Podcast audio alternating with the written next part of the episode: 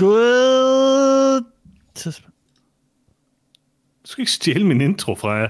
Nej, God tidspunkt. Og rigtig hjertelig velkommen til endnu en... Hvad? Jeg kunne bedre lide Frejas. God tidspunkt, og rigtig hjertelig velkommen til endnu en herlig episode af Noget om Film. Den absolut bedste podcast, hvor jeg har en dejlig intro. Jeg sidder her sammen med mine herlige venner Lars, Hej. Peter Hej. og Freja. Og jeg hedder selvfølgelig Johannes, og har den her fremragende intro. Øhm, det er sådan en ting, jeg gør. Jeg kan lide Hej. det. Øhm, hvad? Øh, rimelig vildt dis ikke at lade Freja sige hej.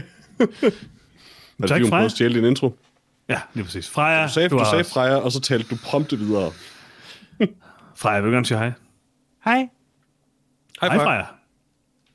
Velkommen til alle sammen. Vi skal anmelde film i dag. Uh, vi skal anmelde uh, Sound of Metal. Og den kan man se på Amazon Prime.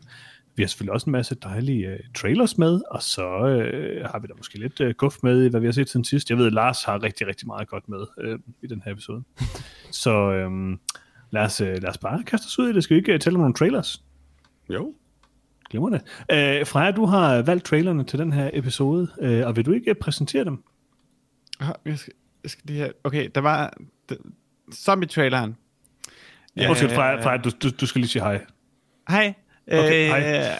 Army After Death, det er den hedder, ikke? Det er. Vi så øh, den dejlige, Zack Snyder er tilbage.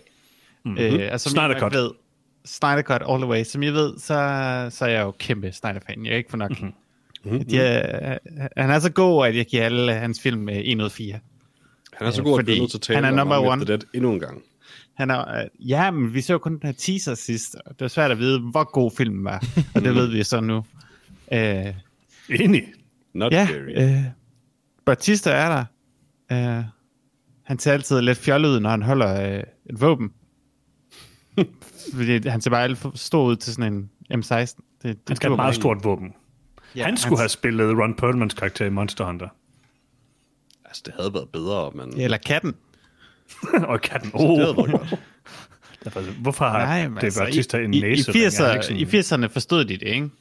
Så, så gav du bare en endnu større Gatling gun til den største fyr. Men øh, vi, vi har mistet vores touch i forhold til... Fra, jeg er nødt til at spørge dig om noget her. Ikke? Øhm, jeg har været inde på Dave Bautistas Wikipedia-profil.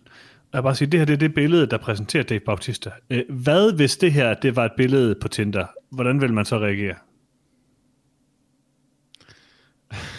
Så man vil nok sige, wow, sikkert en lækker øh, 23-årig, der er på det her billede. Dave Bautista har en næsering. Han er alt for gammel til næsering. nej, nej, han er for ung til næste. Han har de der gammelmandsbriller og en næsering. Det synes jeg er en god kombi. Jeg kan godt lide det. Altså, jeg synes ikke, det er Batista er out of sin øh, tid. Øh, han er sådan lidt, han er bare, han har, han har ingen tid. Han er sådan uendelig Præcis. på en eller anden måde. Mm. Øh, Så han må godt blive ved. Francis Ford Coppola, han må ikke blive ved. Han skal stoppe med det samme, men det er Batista, han, han er, jeg han har ikke, ingen at tid. Francis Ford Coppola skulle stoppe. Jeg sagde bare, at han skulle dø. Det er noget ikke har Francis. Ford Coppola en næsering måske? Nej, Rigtigt. Ikke hvad jeg ved i hvert fald. præcis. Altså. Vi, vi, har, vi har Francis Ford Coppolas nevø jo, og han, han klarer det godt.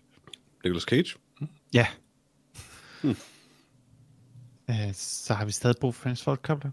Det, det vil jeg lade være åben. Han elsker Øhm, Jackass. Know, jeg tror bare altid, at jeg har Måske. forbundet, forbundet ham med Stanley Kubrick. Så sådan et eller andet ind i mit hoved, så, så, så må han være død. Hvor, hvorfor? Øh, det var det, jeg havde at sige om Army. Det, det. Mm-hmm. Okay, Peter, hvad synes du om Army After That? Jeg synes, den så åndssved. Vi så en teaser til den. Jeg synes, den ser åndssved nu, vi ser en trailer til den. Øh, men jeg synes, det er meget modigt, at den, at den er sådan, at hvad hvis vi lavede en zombiefilm, men det var også en heistfilm. Ja. Og det er bare en dårlig idé, tror jeg, men det er, det, det er meget skægt. Altså, øh, ja. Jeg, jeg hader alt ved den. Hvorfor er det, man prøver at få fat i uh, nogle uh, money dollars i uh, apokalypsen? altså, Jeg kan ikke finde ud af, var det apokalypsen, før de gik ind i den der tror container, ikke- som de åbenbart Ja. var i, eller har de Ja, bare været ja, i den der ja. container i meget lang tid?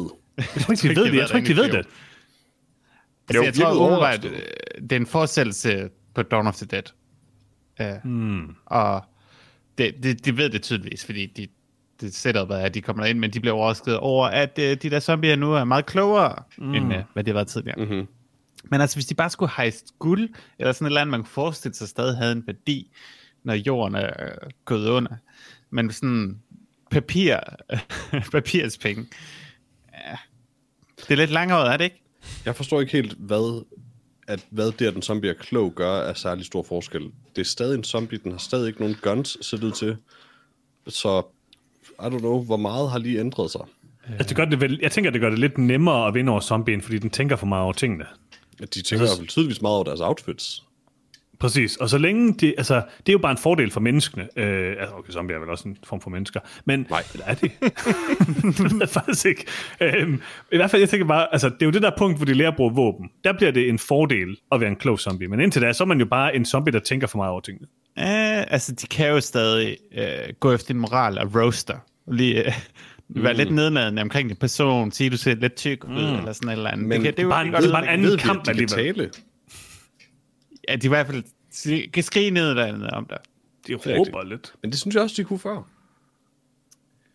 Uh, det var bare dit hoved, det er bare, mm. lad det selv være. Det, det var ikke noget, de rent faktisk kunne. Nu, nu, nu kan jeg regne med, at, det rent faktisk, at de rent faktisk siger noget ledet om mig. Ja, de mener det, de mener det.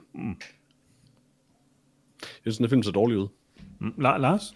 Uh, den her film så absolut dårlig ud, men traileren, det her, det var en god trailer. I modsætning til den første okay. trailer, vi så, der var åndssvag fra ende til anden, så var den her fed.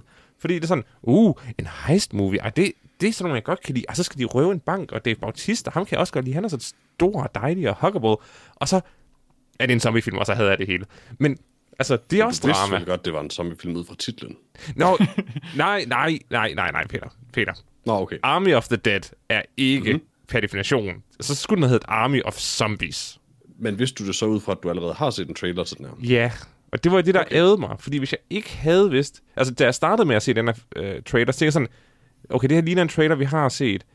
Men det var en trailer for en dum zombiefilm. Det her, det virker som en trailer for en cool Så bare, heist-movie.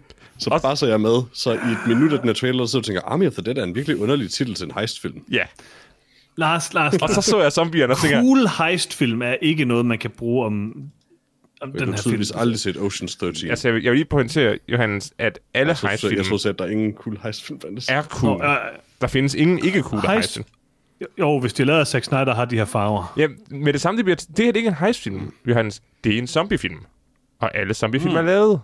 Men tænk nu, hvis det havde været en heistfilm. Åh, oh, det havde været så cool. Men det Du er er helt- også en heistfilm. Nej, Prøv lige at du høre, kan ikke Lars. fra en zombie, Peter. Du kan bare slå den ihjel og tage den Hey, det er en intelligent zombie, så det kan du tydeligvis. Nej, Nej, det er en zombie heist, det er en genre. når man er heister, så, egen dele. når man er heister, så slår man ikke folk ihjel. En heist-movie er ikke en film, hvor man slår folk Hvem ihjel. ved, Vi har, lige, prøv at vi har lige konstateret, at man ikke slår folk ihjel, fordi zombier er ikke folk. Nej, Ja, det er du konstateret. Altså, jeg, var, du- jeg, du- jeg, jeg, jeg åbnede spørgsmålet. Jeg sagde, jeg var i tvivl. Er zombier mennesker? Og jeg hørte et rungende nej. ja, Nej, det er jeg, jeg sagde godt nok nej, men jeg tænker altså, Zombier er mennesker, mennesker. eller ej, mennesker eller ej, når de er tænkende væsener med, en- med en modsans, der er mildt selv interessant, så synes jeg, det er synd at slå ihjel. Præcis. Ved vi overhovedet, om det her det er zombier, eller bare folk, der har været på ferie for længe? Det er svært at sige. Det er bare folk, der er blevet solskoldet i Las Vegas. Jeg vil sige, jeg synes, at den her film så øh, rimelig rædselsfuld ud, umiddelbart. Øhm, jeg var lidt on board øh, på, at det bare var en sjov zombiefilm. Og jeg vil også sige, Zack Snyder har jo en perfect track record på zombiefilm. Han har rent faktisk lavet en god zombiefilm. Da vi, da vi så teaseren, der var du af en eller anden grund mega on board med den her film. Jo. Ja, men så så jeg lidt mere af filmen her, ikke? Altså, mm. det bliver bare lidt ladere, når Zack Snyder begynder at gøre ting, og det, det er jeg ikke så vild med. Øhm, looket var ret grimt. Og jeg må bare sige, at jeg stod helt af, da den der zombie tier kom. Jeg ved, okay, det er fandme, at der kommer en zombie tier, men du skal ikke referere til zombie tieren. Nej, Det, det kan jeg Det, ikke. er- det er kun jeg okay, hvis der også er en zombie Siegfried og en zombie Roy. Nej, det havde været meget værd, Peter. I know, I know. Men det er lavet så nok, det, det, er lavet, det er lavet nok, at det er en hvid tiger, for det er stadig en direkte reference til dem. Ja. Altså, jeg må sige, at den her film så umådeligt grim ud. Den lignede et utroligt grimt computerspil, og jeg var ikke fan af det. Det er jo alle Zack Snyder-film.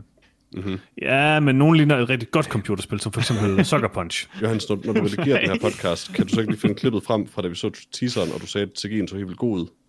Nej, jeg synes ikke, hun så underholdende ud i, i, den der teaser-trailer. Altså, og det synes jeg sådan set også, den gør i den her. Øh, og jeg skal helt sikkert se den her film. Vi skal klart anmelde den. Jeg tror, den bliver god. Nej. Øhm, vi skal 100% anmelde den.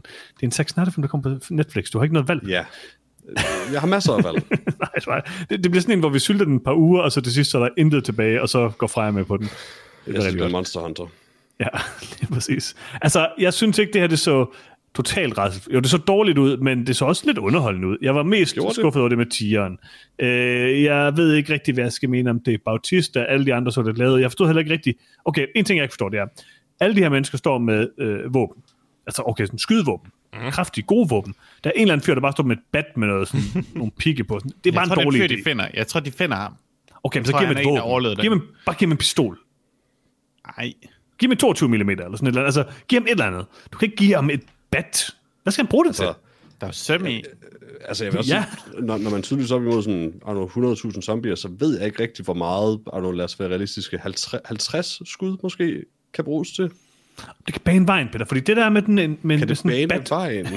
ja, hvis du skal ind til en dør eller sådan noget, ikke? Altså, jeg siger bare, det der med sådan en Hvis der bat, er det er 50 jo- eller færre zombier mellem døren og dig, så ja. I det mindste, Og du så har perfect aim. hvis man står med battet i hånden og tænker sådan, okay, det giver mig det her våben, jeg er virkelig på røven. Hvad gør man så? Så piller man piggene af, det er man nødt til at gøre. What? Fordi der er så mange zombier. De der pigge sætter sig fast i zombierne, så skal du stå og hive den der bat ud igen. Du er nødt til at have et clean cut, Peter. Du skal, du skal bare hen til døren. Det er det eneste, du skal. Okay, så bare så jeg med. For dig, der er det pistol med for lidt ammunition, eller et bat Ja. uden søm. Præcis. Det er det, du gerne vil have. Eller måske en minigun eller sådan et eller andet. Altså, giv okay, Okay, en det, minigun. det, der, er lidt, øh, der er lidt langt fra pistol med for få skud op, bat uden søm, og så op til minigun. Jeg følte, det føles lidt som en opgradering på en eller anden måde. Det er selvfølgelig rigtigt. Jeg, jeg kunne bare godt forestille mig sådan et... Altså, hvis de nu tog, øh, hvad hedder det, der hvor Steve Buscemi, han får Space Dementia i Armageddon, hvor han sidder med den minigun, og så bare putter ned i sådan en setting her med en masse zombier. Det kunne være rigtig godt. Er der en uh, film, hvor Steve Buscemi ikke får Space Dementia? Det kan man selvfølgelig Jeg er ikke argumentere for. Altså, jeg, vil, jeg føler lidt, at den her film var en af de aftaler, der lavede dengang Dead Rising var sådan i sin storhedstid. Mm-hmm. Mm. Med sådan, der er en rundsave, ja. og det foregår i Las Vegas og sådan noget. Ikke? Det, det er ligesom om, men så glemte de bare at lave den i, i sådan otte Ja. år, og så kom de i tanke om, at vi skulle lave den her Dead Rising-film. Altså, det minder mig helt meget om en film, der Dead Rising 3. populært, Dengang Zack Snyder lavede Dawn of the Dead. Ja, det, øh, det ser lidt specielt ud, det må jeg sige. Um, ja. Jeg glæder det, mig til at anmelde den. Nu har jeg helt meget lyst til at, øvrigt at se Con Air.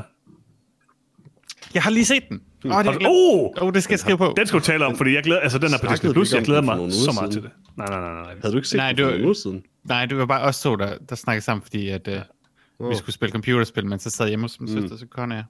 Jeg vil huske, det rigtigt. hvis jeg havde hørt om Con Air i den her podcast. Det er en klassiker.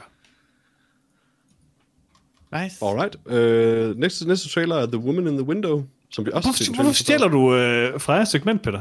Ja, jeg vil bare gerne have, at vi kommer videre. Freja, hvad for en trailer har vi set?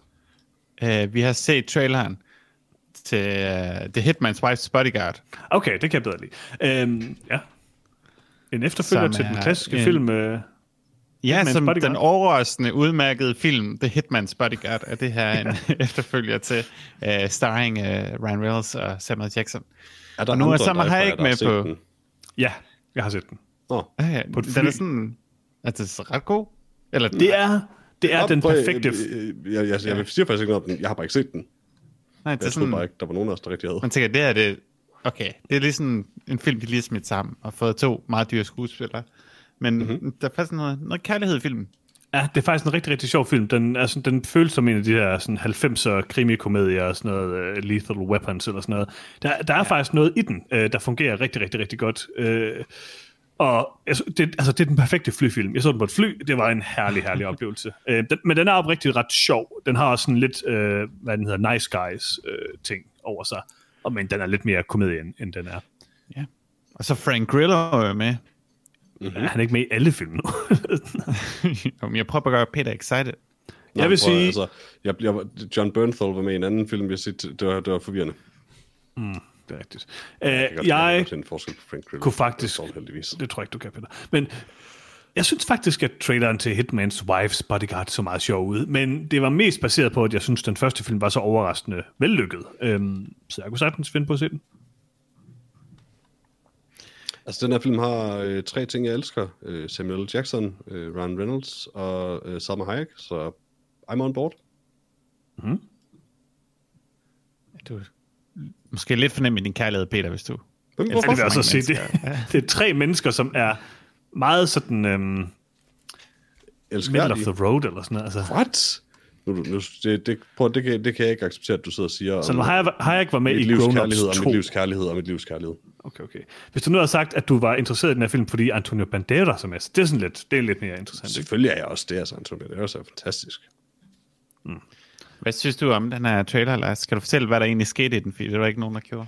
Nej, jeg sad, jeg, nej, det vil jeg helst ikke, fordi jeg sad bare og tænkte, ej, hvor er det ærgerligt, at jeg aldrig fik set uh, Hitman's Bodyguard, fordi den synes jeg så helt vildt god ud, men så sagde Johannes og Peter, at jeg ikke måtte se den, fordi den var dårlig. Og så har Johannes bare gået ud og set den alligevel. I don't remember Jeg this. føler, mig, jeg føler mig virkelig, virkelig forrådt. Vi har talt om det her 100 gange i podcasten. Jeg aner ikke, hvorfor jeg ikke kan huske, at jeg har set den her film. Jeg tror, vi taler om det hver gang Ryan Reynolds er med i noget som helst. har sagt, du ikke måtte se den. Jeg Jeg har måske sagt, at jeg ikke gad har set. anmelde den. Der er mange ting, vi har set. Vi har I sagt, sagde, den så forfærdelig ud, og så tænkte jeg, okay, så må jeg ikke se den.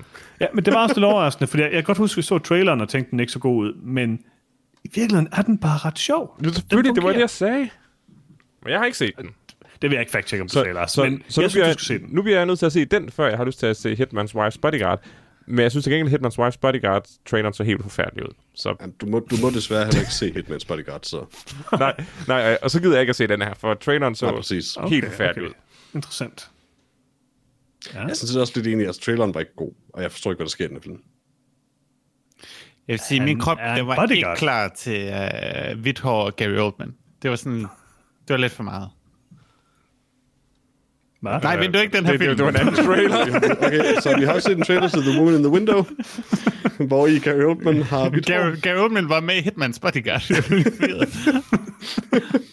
Ja. Oh my god. Okay, ja. Ja, næste trailer er The Woman in the Window, øh, hvilket var en trailer, jeg var forvirret over, fordi jeg troede, det var titlen på uh, The Girl on the Train. Så Ja, jeg men det er jo- har, de- har de lavet Og, den her for, og igen? fordi Gary Oldman havde hvidt hår. Okay, okay, okay, prøv at høre. Nu deep diver vi lige en lille smule her, ikke? Fordi okay. Det her, det er baseret på en bog, som jeg har læst. Med en, øh, en forfatter, der hedder A.J. Finn, men det er et pseudonym for en mand, der hedder Daniel uh, Mallory, som har skrevet den her bog, som er udmærket, øhm, men som øh, vist nok har kopieret det meste af sit indhold fra andre ting. Og i øvrigt har han sådan opdigtet alt om sit liv, inklusive nogle rimelig fucked up ting med, at, hans, øh, at han har haft øh, hjernekræft, og, eller et eller andet, øh, en svulst hjerne eller sådan noget. Hans forældre døde af kræft. Alle mulige mærkelige ting. Han er sådan helt vildt langt ud og har løjet om sådan alt i sit liv, og har skrevet den her bog, som vist nok er sådan en lille smule ripped off af andre ting og sådan noget. Det Men er er, bogen god? Den er udmærket, men den er bare okay. rigtig, det er lige præcis det der med, at altså, titlen The Woman in the Window er jo fuldstændig ligesom alle de her andre titler på alle de andre krimibøger, Girl on the Train og sådan. Altså, det er jo 100% sådan skrevet ind i en skabelon, og det synes jeg også godt, man kan øh, mærke, når man ser den her trailer. Vi har set en trailer til den her film før, og jeg må indrømme, jeg har svært ved at se forskel på den her trailer, og den vi så, der så dengang. Jeg tror, det Den var er- den samme. Ja? Trailer 1, den her. Ja, I know. Ja, Ja. Vi har set den og her trailer set før den. til podcasten. Og, jeg, og jeg er også fyret, for den her trailer på YouTube kom for sådan en uge siden, eller sådan noget, så I have no clue. Jeg tror Fordi bare, det de er prøver, udsat film eller sådan Ja, jeg noget. tror bare, de prøver at relaunch den. Uh, Og Ja. som jeg sagde sidst, vi så traileren, så ligner det her fuldstændig en kopi af Copycat, uh, som er en Ja. herlig film. Uh, men jeg, jeg synes, traileren var forvirrende, så jeg stod lidt af. Også den her gang, hvor jeg, når vi nu så den for anden gang. Altså, jeg er jo bare personligt interesseret i, at uh, Anthony Mackie spiller Ed Fox, og hvis der er en uh, skuespiller, som får mit blod til at pumpe, så er det Anthony Mackie. Uh, det er så Er Anthony Mackie rent faktisk med i den trailer? Uh, det tror jeg ikke. Men han er rigtig god til at bygge huse, Peter. Det ved jeg ikke, mm. øhm, Jeg synes, den så okay ud for, hvad den nu er. Altså, og jeg må indrømme, altså, man skal ikke kopiere ting, man skal ikke stjæle ting. Hvis han har gjort det, det ved jeg ikke. Men, øh, men altså, de minder alle sammen lidt om hinanden alligevel. så hvis man bare har sådan en jævnt underholdende thrillerfilm, hvor nogen har nogen, noget på nogen andre, altså, så er jeg on board. Okay. Ja, den, den, den så okay ud, I suppose. Jeg bedre lide den den her gang af en eller anden grund. Jeg synes, det er en bedre trailer, den her, faktisk. Det, det er den samme trailer. Hvad? Det er den samme trailer. Ah, det var, var det det? Fandme Jo, jo, tæt på jo, jo, fald. 100 procent. Nogenlunde Hvis ikke, sammen. hvis Nogenlunde ikke det her, det var samme præcis den samme trailer, så er det afsindigt tæt på. Jeg er meget tæt på. Jeg synes, man så nogle ja. flere skud, hvor hun sad i et badekar og kiggede lidt forvirret rundt. Det, nej, det, nej, jeg er ret sikker på, at det er den præcis samme trailer. Mm. Jeg var også lidt over... Altså, jeg må indrømme, tanken strejfede mig, da jeg så den. Men, øh, ja, mm-hmm. Men så i Gary Oldman. Ja, han havde hvidt hår. og jeg var meget forvirret ja. over hans Ja. hvide hår. Jeg kunne ikke forstå det. Det er sådan lidt... Jeg ved ikke, hvad der sker. Så på den ene side, så, det, er- så er der Gary Oldman lige der, det kan jeg se, og på den anden side, så er der hvidt hår, så jeg ved ikke, hvad jeg ser på. Altså, det bliver en rigtig god uh, maj måned, hvor vi først ser The Woman in the Window, og så ugen efter ser Army of the Dead, som vi skal anmelde, på, uh, fordi begge to kommer på Netflix, uh, med en uges mellemrum. Det er fantastisk. Så har vi planlagt podcasten. Øh, Jeg kan godt leve med at anmelde The Woman in the Window. Jeg tror ikke, at jeg gider at anmelde ham efter det. Så er Det er egentlig sjovt, fordi Peter, du har faktisk flere gange sagt, at du nægter at anmelde film, hvor Anthony Mackie er med i. Ja, men jeg har endnu ikke Den set her ham i den her tra- Jeg har ikke set ham i traileren øh, nogle af de gange, jeg har set den her trailer, så jeg er ikke overbevist om, han er med i filmen. Nu er vi nødt til at anmelde Synchronic. Nej. Jeg er klar. Fedt. Alright. Uh, det gør vi. Vi tager den næste gang. I stedet for Freaky, så tager vi Synchronic. Det er nu planlagt. Øhm, Svagt den dag. hvad, er det, hvad er den sidste trailer fra? Det er Those Who Wish Me Dead. Uh, Mhm. mm-hmm. En dejlig, dejlig film med Angelina Jolie, uh, som, som stadig uh, findes. Jeg har ikke set hende i en film siden 2010, da jeg så Salt, som jeg var uh, Oh, klassiker. ret glad for. Nej, det er bare fordi, du kan se den fremragende Maleficent. Ja, det har jeg nemlig ikke. Uh, men det kan, jeg jo, det kan jeg måske gøre. Nej. Uh, Lars? Ja. Altså, jeg var glad for, at øh, de endelig filmatiserer Firewatch, øh, det herlige mm. øh, computerspil. Mm. Men det, vis, altså, det så ud til på traileren, at de har misforstået, hvad Firewatch handler om. Så der er også alt muligt action, hvor nogle kriminelle jager et barn igennem en brændende skov. Og fik du aldrig den slutning? Nej, nej, den slutning tror jeg aldrig. Og det er det bedste i Firewatch, der hvor man får en gun og alt muligt. Det er mega fedt. Øh, jeg var egentlig nede med konceptet. Øh, en kvinde alene i tårn, der har problemer med sin øh, fortid. Det, det, det kan jeg sagtens udforske i to timer, uden at, at begynde at kede mig. Det virker, Så det kunne du sagtens relatere til. ja, det, det, det virker dog bare til at være et to minutters øh, setup for, at hun møder et barn, og så skal de flygte igennem en brændende skov fra folk med våben. Og det har jeg absolut ingen interesse i. Så det er jo sådan lidt, øh, man kan sige, en omvendt af Hard Rain, som jo er en fantastisk film, øh, hvor det bare regner, i stedet for at der er i ting. Bortset fra, det Hard Rain er, en- rigtig godt. er en forfærdelig film. Jeg har ikke set den Okay. siden 98. Og der var, Rain er Jeg okay. sikker på, at den er god. den var ret skidt i 98. Jeg Lars, du må ikke se Hard jeg så den i Rain. 98. Tak, Johannes. Altså, det eneste, jeg kan sige om den her film, det er, at jeg synes, at uh, Wanted er en meget god film med Angelina Jolie. Um, Nej, du gør ej. Det er der ikke nogen, der gør. Meget godt lide den. Jeg, har, jeg den lidt, fordi der er ham Og der, der, er forskel på, Timur, der er forskel på at sige, jeg kan meget godt lide Wanted, og sige, at Wanted er en meget god film. det er, fordi jeg forsvider ham der Timur uh, Bekmar Hamtov uh, rimelig meget, for det er ham, der lavede de der mærkelige screencast-film, eller mockumentaries selvfølgelig. Mm. Um, jeg ved ikke, uh, jeg, uh, jeg tænkte også lidt Firewatch, da jeg så det, og så blev det håbløst uinteressant uh, lige derefter, så jeg ved ikke rigtig. Jeg synes, plottet lyder dumt, umiddelbart. Og de sådan prøver at brande det som sådan en næsten sådan semi-moderne western eller sådan noget. Jeg ved ikke rigtig, om jeg er super interesseret i det, det må jeg sige. Øhm, det gjorde ikke rigtig noget for mig, den her film. Jeg synes, plakaten er vildt grim. Det er det mest håbløse koncept til en film, jeg længere har set. Øh, altså, øh, at hvis de bare havde lavet sort of Firewatch, det havde været fint nok. Det havde ikke været særlig opfindsomt, men det havde været watchable. Øh, jeg forstår ikke, hvorfor de har taget sådan sort of det koncept, og så sagt, men hvis vi så gjorde det til en actionfilm, og alt det der Firewatch noget, der er bedøvende ligegyldigt. jeg, jeg forstår det ikke. Men øh, altså, den første del af traileren, inden det blev sådan noget pis, der øh, var jeg egentlig... Jeg vidste ikke, jeg ville være det, men jeg var glad for at se Angelina Jolie igen. Um, og hun så egentlig ud til at spille ganske godt i den, i forhold til, synes jeg, hvad hun har præsteret de sidste par film, jeg har set hende i. Den er meget god generelt, ikke? Så.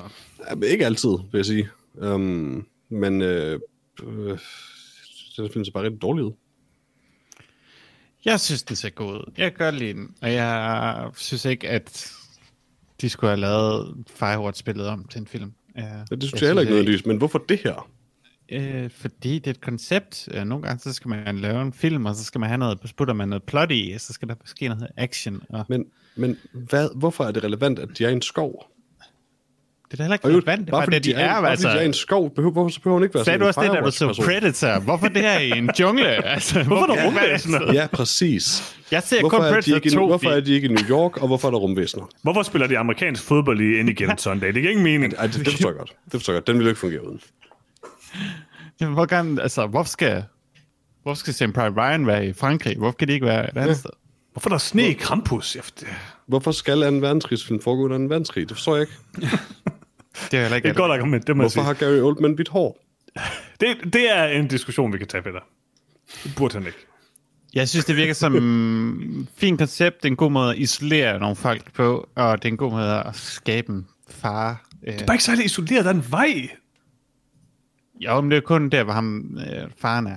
Og så falder han jo i skoven, en, og så er har han hun væk. ikke sådan en, en øh, hvad er det, radio, hun kan kalde på folk over? Eller, Nej, eller hun råber bare rigtig højt. Eller, Måske en fløjte. Internet. Altså, når de der ildfløjter, når der går ild i noget, så skal man fløjte det vel højt. nej, så kommer Smokey the Bear, og han hjælper ikke med sådan noget her. Okay. Mit pick of the week er Those Who Wish Me Dead. Huh. Mit pick of the week er... Ah, det bliver The Woman in the Window. Det er en thriller, det kan jeg godt lide. Jeg tror sgu også, mit er The Woman in the Window, egentlig. Mm, Jeg, Lars, back me up her. jeg nægter at vælge nogen af dem. Det, det, Du det, skal vælge. Hey, The Hitman's Wife's Bodyguard, som du ikke må se. jeg, nej, den så dårlig ud, og jeg har ikke fået lov at se etteren, som I så åbenbart siger er et filmisk mesterværk. Så det, Du skal se toeren. Øhm, jeg synes bare, det er forfærdeligt, at selv John Bernthal så kedelig ud i uh, Those Who Wish Me Dead. Så jeg Han så også vælger... underlivet i den. Han så meget smooth ud. Ja, han lignede næsten et menneske, og det kunne jeg ikke lide. Uh, Han jeg vælger Army of the Dead. Instagram-filter. Mm, godt valg, godt valg. Okay. Hvorfor er Tyler Perry med i den her film? Det er så også lidt mærkeligt.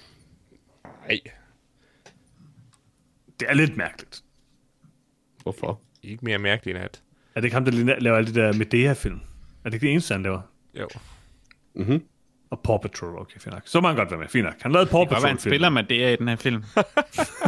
Okay, nu er jeg You interesseret. Hvis de møder med det her ude i sådan en skov i et lille hytte, eller sådan noget, det bliver mm-hmm. rigtig godt.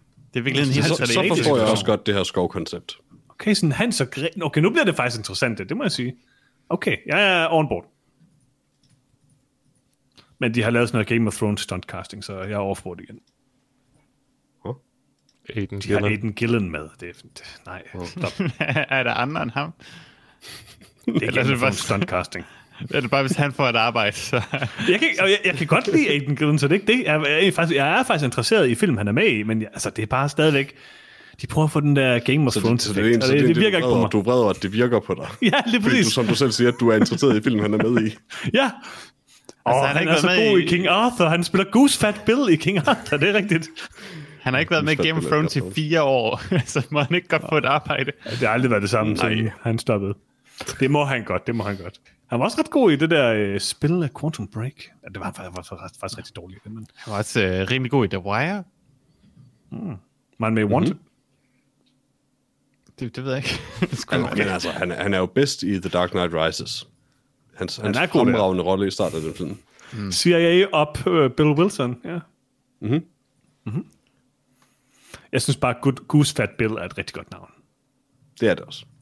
Okay, øh, lad os komme videre til en anmeldelse af en film. Øh, vi har set øh, Sound of Metal, som er øh, tilgængelig øh, til streaming på øh, Amazon Prime. Og øh, Peter, Mhm. vil du måske lige øh, være så venlig, eventuelt, hvis du har lyst, at komme med en lille opsummering? Bare kun, hvis du har lyst. Jamen, det vil jeg gerne. Okay. Um, som altid så er den oversat fra UNDB's sikkert udmærket engelske til. Denne gang er jeg bange for sandsynligvis øh, ganske udmærket dansk af Google Translate. Og det lyder sådan her. En heavy metal trommeslagers liv kastes i frit fald, når han begynder at miste hørelsen. That is it. Ja. Så hvem har lavet den her film, Peter, hvem er med i den? Og den er instrueret og skrevet af Darius Marder øh, og Abraham Marder og øh, De- Derek Chianfrans. Um, det er sikkert perfekt udtale. Og øh, i den har vi selvfølgelig øh, Riz Ahmed, øh, Olivia Cook, Paul Ratchie, øh, Lauren Ridloff, øh, Matthew Amalric, øh, alt muligt. Alt muligt. Spændende. Og øh, hvad synes I om øh, Sound of Metal? Spørg bare os alle sammen, eller? Lars? Uh, jeg havde øh, glædet mig lidt til at se Sound of Metal. Uh, eller jeg synes, jeg var interesseret i den, da, da vi så traileren, eller da jeg så traileren til den.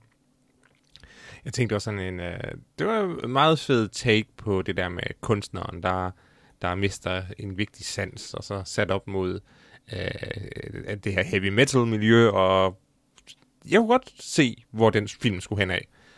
Men det var bare ikke der, hvor filmen skulle hen, fordi den her film handler om en trommeslager, der har øh, langt mere interesse i heroin, end han har i trommer. Øh, så med det samme, der tager Det er alle trommeslager. Jamen, det, det kan godt være, det kan godt være. Øh, med det samme, øh, han bliver døv med det samme. Bum, og han bliver fuldstændig døv. Og så handler øh, filmen øh, til 90% om, hvordan han skal øh, leve med hans lyst til at tage heroin, øh, og lige så stille lære at bruge lidt øh, tegnsprog. Udover det er der et eller andet øh, B-plot om, at han har en kæreste, øh, som filmen glemmer igen i 90% af tiden, hvorefter den tror, at man kan lave et stort emotionelt klimaks øh, på de sidste 10 minutter. Det kan man ikke. Øh, så selvom det er en film, jeg synes, der visuelt og, og skuespilsmæssigt har øh, en masse interessant kørende for sig, så er det bare sådan en lidt rodet film, der prøver alt for mange ting, øh, og, fuldstændig glemmer at komme i dybden med, med, med altså, bare med en af tingene at gå i dybden med det, så havde det sikkert fungeret. Det her, det bliver for overfladisk, og det bliver for, for jappet. Øh, ærgerligt. Ærgerligt. Mm-hmm. Peter. Jeg er temmelig uenig. Øh, men øh, altså, jeg kan godt øh, gå med på det. Jeg synes, jeg havde, jeg havde et indtryk, da filmen var slut af, at den måske ikke helt kunne beslutte sig for, hvilken retning den lige undervejs, specifikt i forhold til, hvilke, hvad kan man sige, øh, egentlig ikke så meget, hvilket plot den ville have, men mere, hvor den ville hen med hans rejse. Um, det synes jeg nu ikke gjorde så meget. Der var, der var et par sådan, hvad kan man sige, ting, der føltes lidt som, som øh, løse ender, men, men i sidste ende gjorde det mig ikke noget. Jeg synes, der hvor den sluttede var, øh, var godt. Um, min, min eneste gripe med den her film egentlig er, at den hedder Sound of Metal, og ikke rigtig har noget som med metal at gøre, og jeg ved ikke, hvorfor det, det virker som, det har været vigtigt i filmen, det her med, at han er metaltrumslager. Jeg vil sige, at han er trumslæger for en abstrakt kunstner, um, og I guess, han kan lide metal. Udover det, så er han en mand, der bliver døv. Um, men øh, øh, jeg synes, filmen er rigtig, rigtig god. Jeg synes, øh, uh, Riz Ahmed er øh, fantastisk i den her rolle. Øh, jeg synes for den sags skyld også, Olivia Cook og alle de andre er gode, men, men Riz Ahmed er, er virkelig, virkelig stærk i den. Um, og så synes jeg, det er en rigtig interessant måde at lave en, en historie om afhængighed, um, som det jo egentlig er. Altså, ja, han er, han er på rehab, men øh, deres forhold for eksempel er også et forhold, der er bygget på afhængighed. Og han er afhængig af musikken for, hvad kan man sige, have hende, og sådan, altså det, det, det hele er sådan, han, ham, der skal sådan komme to terms med de her afhængigheder, han har på en eller anden måde. Og det synes jeg fungerer helt vildt godt. Um, han er en likable øh, karakter, på trods af, at han, altså, det er en af de film, hvor han kan gøre dumme ting, og have dårlige, hvad kan man sige, motivationer, men man, man stadig sympatiserer med ham, fordi de etablerer ham godt. Um, og jeg synes, øh, og fordi han spiller helt vildt godt, så jeg synes, det var rørende og, og øh, spændende at være, være med på hans rejse. Og jeg synes jo, at lyddesignet var helt vildt godt. Det, det burde jeg måske have brugt mere tid på snakke, men lyddesignet, hvor måden de skildrer hans høretab og alt derpå er, er ret øh, gennemarbejdet. Mm-hmm. Freja? Jamen, jeg er så set meget enig med, med, med Peter. Øh, øh, og, og, og man kan sige, at Lars kan godt have ret i, at det på en måde er en rodefilm, men jeg synes, det er en meget interessant måde, den, måde, den vælger at pace sig selv på, hvor den sådan konstant springer over sådan meget vigtige, store momenter, for ligesom at give plads til stillheden. Altså, ikke bare sådan hø- høremæssigt, men altså sådan øh, sansligt også. Øh, øh, den, den viser hans sådan, sådan momenter, hvor han bare er sig selv, og hvor der ikke rigtig sker noget for ligesom at portrættere en eller anden form for konflikt i ham selv, frem for nødvendigvis konflikten med, med, med alle de ting, der foregår omkring ham, og alt det med, at han gerne vil operation, og, og, og savner sin kæreste og sådan noget, men det, det bliver lige pæblet lidt ud, øh, at man, jeg synes ikke, det sige, at filmen glemmer, at han har en kæreste, fordi den, den, den viser, at på gange han rent faktisk udvikling. prøver at komme i kontakt øh, med hende og så videre. Men det er klart, at som Lars siger, så, så gør den ikke noget stort nummer ud af det, før den sådan lige til sidst kommer derhen, og så synes jeg, at den, den, den prøver ikke at lave et vildt øh, følelsesmæssigt klimaks, den laver faktisk noget ret lavmældt, som egentlig fungerer, fordi det også lidt fungerer med, med temaet om stillhed. Mm-hmm. Øh, og ja, jeg kan ikke helt sige præcis, det være dumt at bare afsløre præcis, hvad der sker til sidst, men Mm-hmm. Ja, ja, jeg synes, at hele vejen igennem lever, lever filmen op til sin tematik, og jeg kan godt lide, at den har sådan et, altså, som, som hørende ser, øh, får man sådan et, et interessant metalag, lag, hvor man hører døve mennesker, og sådan, hvordan mm. de er sammen. Øh, noget, der var interessant, var, hvor meget de egentlig larmer, når de sidder og spiser den her gruppe af døve mennesker, øh, fordi det jo ikke er, er til gene for dem selv. Øh, så det er sådan meget rart, at, at filme de har tydeligvis gjort meget stort nummer ud af at hyre en masse døve mennesker, øh, ja. og få dem til at være med i filmen, hvilket gør den ufattelig autentisk på, på det plan, og ja, øh, Riz, han kommer nærmest til at virke lidt som sådan en imposter, øh, hvilket jo i er måske er til filmens fordel. Ja, jeg sad nemlig også og tænkte det, men det er jo sådan et eller andet sådan, man, fordi jeg så tænkte, at du, når folk bliver frustreret, at man ikke kaster døve folk. Det gør de jo for det første film, men egentlig også med ham, der er han jo netop nødt til at være en imposter på eller noget, fordi at han er så ny i det. Han er, han er, han er jo ikke til, tilpas med det på en måde, som de er. Nej. Så det fungerer helt vildt godt faktisk, som at han stikker så meget ud i så mange af scenerne. Det, en af de få ting, jeg savner en film, det var en eller anden fornemmelse af, hvor lang tid der går. Øh, det, det gider film overhovedet ikke fortælle. Øh, at det virker sådan, men det er lidt svært nogle gange præcis at følge med i, hvor han er i hans udvikling. Øh, det er bare sådan lige pludselig, så går den fra, han ikke rigtig gider overhovedet at lære tegnsprog, til at det bruger det og integreret. Øh, der er måske et lille hobby i udviklingen, men som sagt, så, så gider den ikke helt at, at fokusere på de store elementer, den gerne have, øh, den gerne have, ja, alle de tidspunkter, hvor der ikke sker så meget, og så bruge tid på det i stedet for. Mm-hmm. Mm-hmm. Øh, jeg, øh, jeg synes, det var overordnet set en rigtig god film. Den er, jeg kan godt følge, hvad Lars siger på nogle måder, men jeg synes ikke, det, øh, jeg synes sådan set, det på nogen måde styrker filmen at den har den der øh, lidt kaotiske, lidt fragmenterede øh, følelse. Jeg synes, cinematografien er ret fantastisk. Øhm, og så synes jeg, at det var sådan, altså for mig som en person, der rent faktisk har tinnitus, øh, var det sådan borderline ubehageligt, øh, den første scene, øh, hvor at, øh, hvad hedder det, han sådan øh, mister hørelsen der, hvor de står og planlægger, eller sætter mm. den her bod op. Øh, altså det var meget, meget, meget realistisk, og altså, lyder fuldt 100% som, når man har tinnitus. Mm. Øhm, og, og det synes jeg faktisk var sådan lidt, øh, jeg synes faktisk, det var sådan lidt småbehageligt at høre det, fordi det er ikke noget, jeg sådan er specielt glad for, når jeg sådan kan opleve de der lyde.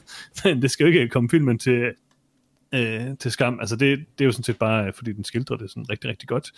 Øhm, jeg ved ikke, jeg synes, at det meste ved den var rigtig godt. Det, det er et fint plot, øh, der driver den frem, øh, men jeg synes rigtig meget, at filmen er bundet op på Riz Ahmed, som jeg synes er helt fantastisk i den. Øhm, hvis jeg har et stort problem med, øh, med filmen, og det er et meget stort problem med den her film, øh, det var noget af det samme, du sagde, Peter, så er det, at den hedder Sound of Metal, og det her band, øh, Black Gammon, øh, Virkelig godt bandnavn i øvrigt. Nej, egentlig ikke. Nej, nej, ja, ja, selvfølgelig. jeg må indrømme, øh, det at de hed Black Gammon ødelagde lidt for meget af filmen for mig. Øh, for jeg tror ikke, det mindst skal være sjovt. Jeg ved det ikke rigtigt.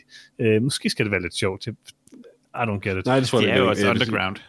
Jeg, jeg, jeg, jeg synes, altså, jeg, jeg er med på det som en, altså, værende på, på nogen som med i metalscenen, så kan man godt mærke, at det her det er sådan et udefra ind forsøg på at emulere ja. det. Øh, og men, men det er også, om det fylder så lidt i filmen, at jeg sådan set er okay med det. Ja, jeg vil dog sige, noget af det værre musik, jeg har hørt i en film, øh, og men jeg ved godt, det, det det skal være sådan noget artsy. Ja, altså for eksempel... Det, det er en scene af filmen, to scener af filmen. Det er to scener af filmen, øh, og det er sådan, den starter, og det, jeg, jeg kan bare ikke rigtig finde ud af, det er ikke fordi, jeg siger, at det her det er sådan, ødelægger filmen fuldstændig, jeg kan bare ikke rigtig finde ud af, hvad det er, den vil med det, vil den sådan vise, at det her det er det mest cool undergrunds indie shit, der findes, og jeg, jeg skal sådan ikke, elske jeg tror det. Ikke, den vil noget med det andet, end at det er en rammefortælling.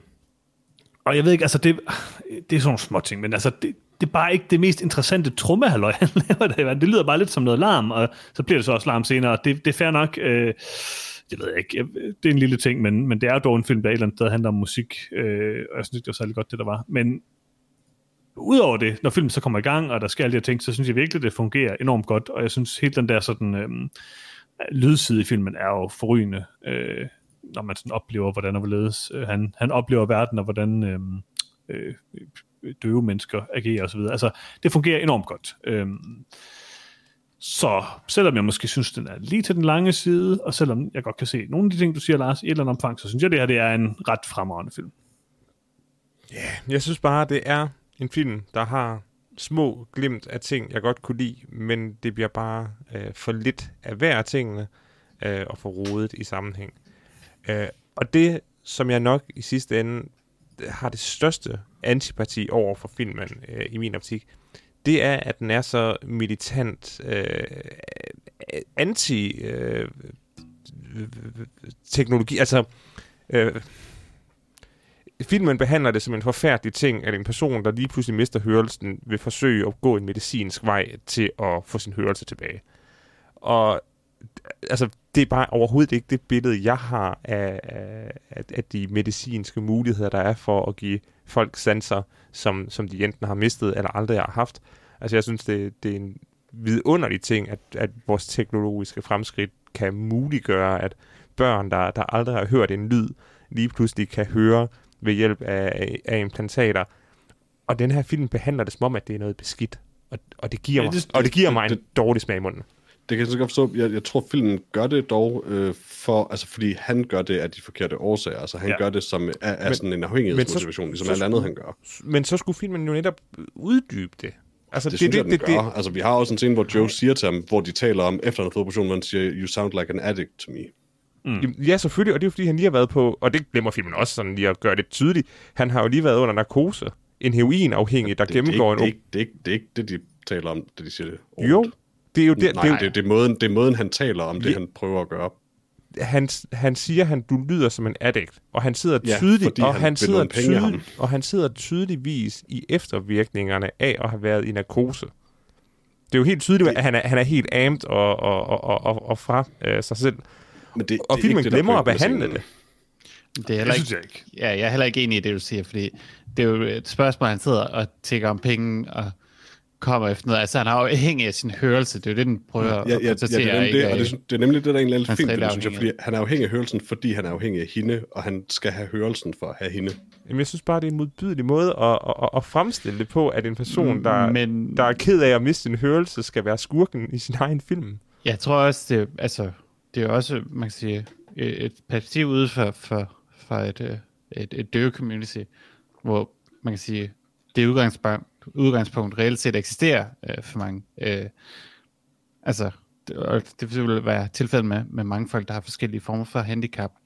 Det er jo, at der er at en eller anden form for, for måde, det bliver set ned på, og en måde at man kan sige, tage den kraft tilbage, det er jo ligesom at sige, at man ikke har brug for det, og, og ligesom være, være sin egen og være, være anderledes, og det tror jeg, der er meget jeg døve jeg... mennesker, som vil lægge sig op af, og i form af, at han er blandt de her døve, så synes jeg, det giver øh, rigtig god mening, og især i filmens tematik. Jamen, jeg synes, jeg, synes, jeg synes, det er en, en så trist tilgang til det, at det er selvfølgelig klart i et amerikansk sundhedsvæsen, hvor at, at det at være en almindelig samfunds, altså det at være en almindelig amerikaner, bare gør, at man ikke har råd til den type operationer, nødvendiggør, at man ja, lider. Men det, det er bare ikke fair, at han skal shames for at, at, at, at ville have sin hørelse men, tilbage. Og det altså, han. Jeg, og det bliver jeg, jeg, jeg, jeg, bare, jeg synes bare, filmen etablerer det meget tydeligt fra starten, da han sidder og snakker med lægen, øh, som jo netop specifikt siger til ham, altså han kan jo godt, altså det er etableret lige med det samme, han vil bare gøre alt for at få sin hørelse tilbage på den måde, det var før, fordi mm. han er ligeglad med sin hørelse. Det er ikke det, der betyder noget for ham, og det er jo lige præcis det, der er hele pointen. Han er ligeglad med sin hørelse. Han, vil, han ødelægger sin hørelse. Han går lige ind efter at snakke med doktoren, så går han hen og spiller et sæt igen, for han er ligeglad. Han skal bare have et quick fix til at komme tilbage. Altså han bruger sin, han udnytter sin hørelse til noget andet. Så et eller andet sted, så er det jo lidt det modsatte, det du siger, Lars, fordi han, han pisser på sin hørelse. Hvor det her med, at man kan få hørelsen tilbage som døv med de her implantater, er jo helt fantastisk. Og er jo noget, man skal værdsætte, og noget, man skal, altså, men, men man skal også acceptere, at alt kan ikke blive, ligesom det var før. Så jeg synes jo meget mere, at den her film, det er jo mere, mere med symbolsk forstand, det handler jo rigtig meget om det her med, at man, øh, ja, at man, er en, at man er afhængig af noget, at, at man bruger noget øh, på en uhensigtsmæssig måde for at opnå noget andet, øh, og han bruger sin hørelse til at opnå noget, han vil have, og da han så ikke har det mere, så bliver han helt panisk, fordi han ikke kan få det, han har brug for. Altså. Og, og, og så er det altså, altså at, at Joe smider ham ud, det siger Joe jo også, er jo vidderligt, fordi, og det har han jo ikke lyst til det tydeligvis heller ikke, men det er jo vidderligt, fordi at det er et døve community, og det er vigtigt for dem, der er der, som nemlig prøver at bare, altså gerne vil prøve at leve med at være døv, at de ikke er, er omgivet mm. af den slags. Um, og det kan jeg sådan set sagtens forstå. Det, er jo, det, er jo, altså det, det, er, det siger han jo selv, det, det er han bare nødt til at, at, at gøre. Men det er der... Um, det er der... derudover så, altså, er der jo også det der sådan uærlighedsaspekt, som man også får nævnt. Altså det er ikke tilfældigt, at Joes kontor lige pludselig er låst, for eksempel, men at Joe ikke siger noget om det heller ikke. Altså, han har også løjet en del. Ja, ja, og, men det er bare der, hvor filmen begynder at forvirre sine tematikker, fordi så begynder, vi at, så begynder vi at snakke om døvhed som, som metafor for afhængighed i en film, den- der, der, der, der handler... Men filmen handler om afhængighed. Yes, den handler essentielt ikke om døvhed. Han, det er bare noget, der, det er bare det, der sådan, in, altså instigator plottet. Ja, men hvis du gerne vil lave en film, der handler om... enten laver du en film, der handler om afhængighed, og så brug afhængighed, eller også lave en film, hvor du bruger det at være død som... som, som øh, øh, altså, jeg kan ikke få det til at hænge sammen. Og, og uanset om... Jeg synes, filmen bare på en uhensigtsmæssig måde præsi- præsenterer øh, sin, sin version af en hørende musiker øh, med problemer, der bliver død. Jeg, jeg synes jo, der er mange film i verdenshistorien, hvor at noget har været sådan et symbol for noget andet. Øh, altså, og i det her tilfælde er det jo, altså, er det jo reelt nok, det, altså, han er afhængig af sin hørelse, så derfor handler den om hørelse. Han er også afhængig af noget andet, og det, altså, Ja, ja, ja, han er- måske mudrer det det han- en lille smule. Han er afhængig af Men- heroin, og derfor handler hele filmen om, at han er på øh, heroin-afvænding. Det er, jo, det er jo der, det er jo det, han er. Det er bare tilfældigt, han bliver nødt til at så være i døve community øh, for det, fordi altså, han nu er døv. det, det, det virker som den generelle filosofi for det her community, og sådan, som, som jeg, jeg ved, er det sådan med mange øh, hvad kan man sige, addict communities, det er, at afhængighed er sådan lidt et, et videre begreb. Altså hvis du har været heroinafhængig eller alkoholafhængig, altså der, der er et fællestræk lige, næsten lige meget, hvad det er, så du udviser nok den adfærd generelt i livet, og det vil jeg sige, han gør i det hele taget. Altså husk også lige, at han sælger ikke både alle sine egne ting, men også alle hendes ting for at få sit fix. Jamen, jamen, altså for at få sin operation. Jeg, jeg, jeg, jeg, det er ikke afhængigheden, der, der er problemet for mig. Problemet for mig, det er, hvis filmen handler om høretab som symbol på afhængighed. Og filmen så, hele filmen, 90% af filmen, 80% af filmen, foregår i... Høretabet er ikke et symbol på afhængighed, nej. Okay. Hør- høretabet er hvad kan man sige, instigatoren, der fører hen til plottet, som handler om hans afhængighed. Altså, mm. høretabet er ikke som sådan, det er ikke en metafor eller noget som for afhængighed, det er bare det problem, der sætter ham på den her kurs, hvor han på en eller anden måde bliver nødt til at konfrontere sin afhængighed. Men det siger noget om, hvem han er som person, og hvordan han udnytter ting i sit liv, eller prøver, altså misbruger ting i sit liv på en eller anden måde. Ja, altså hans respons på det på en eller anden måde.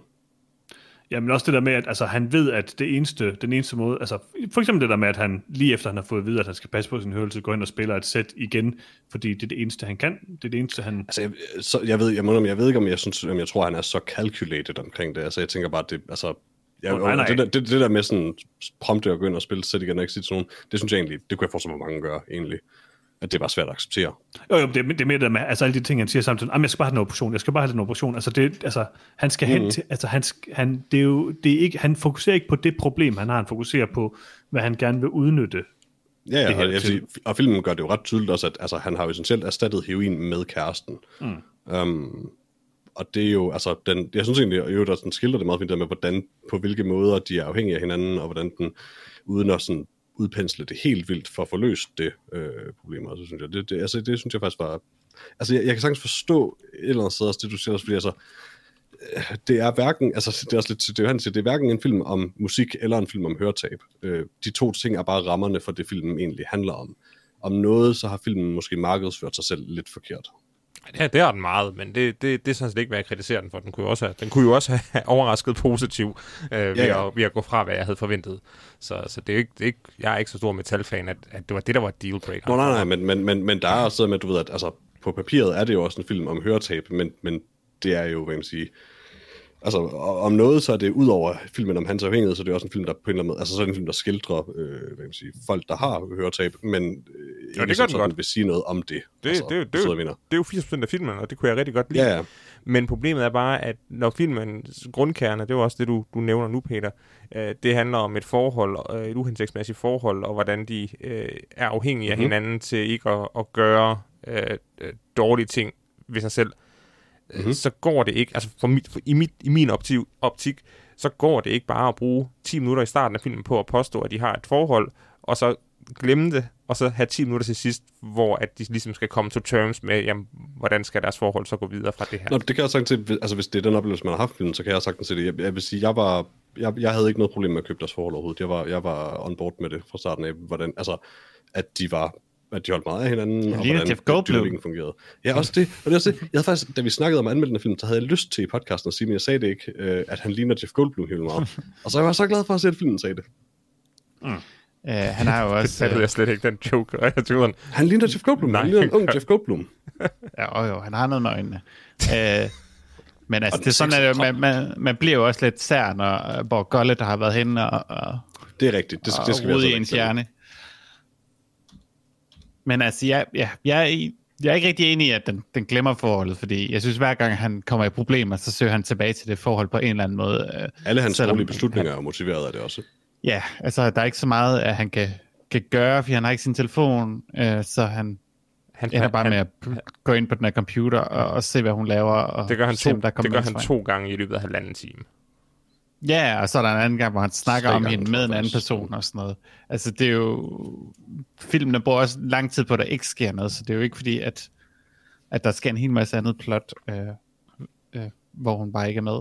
Um, Altså, anden side kan man også sige, at, at bryde ind på Joes kontor og bryde, altså både hvad man siger, hans privatliv, men også øh, en ret central regel for det sted to gange, er også to gange for meget, vil jeg sige. Ja, og det er jo så igen, hvor jeg så tænker, så kæft, det er en dum regel. Det synes, kan jeg sådan set sagtens forstå, de gør, det her med at isolere dem. Jeg isolerer, ja, men ingen kommunikation med, med omverdenen. Det er sådan noget, man gør i Det er jo en del af isolationen, kan man sige. Jeg øh, er ikke øh, uddannet i nogen form for øh, afhængighedsafvending, så jeg ved ikke, hvad for nogle teknikker, der er gode.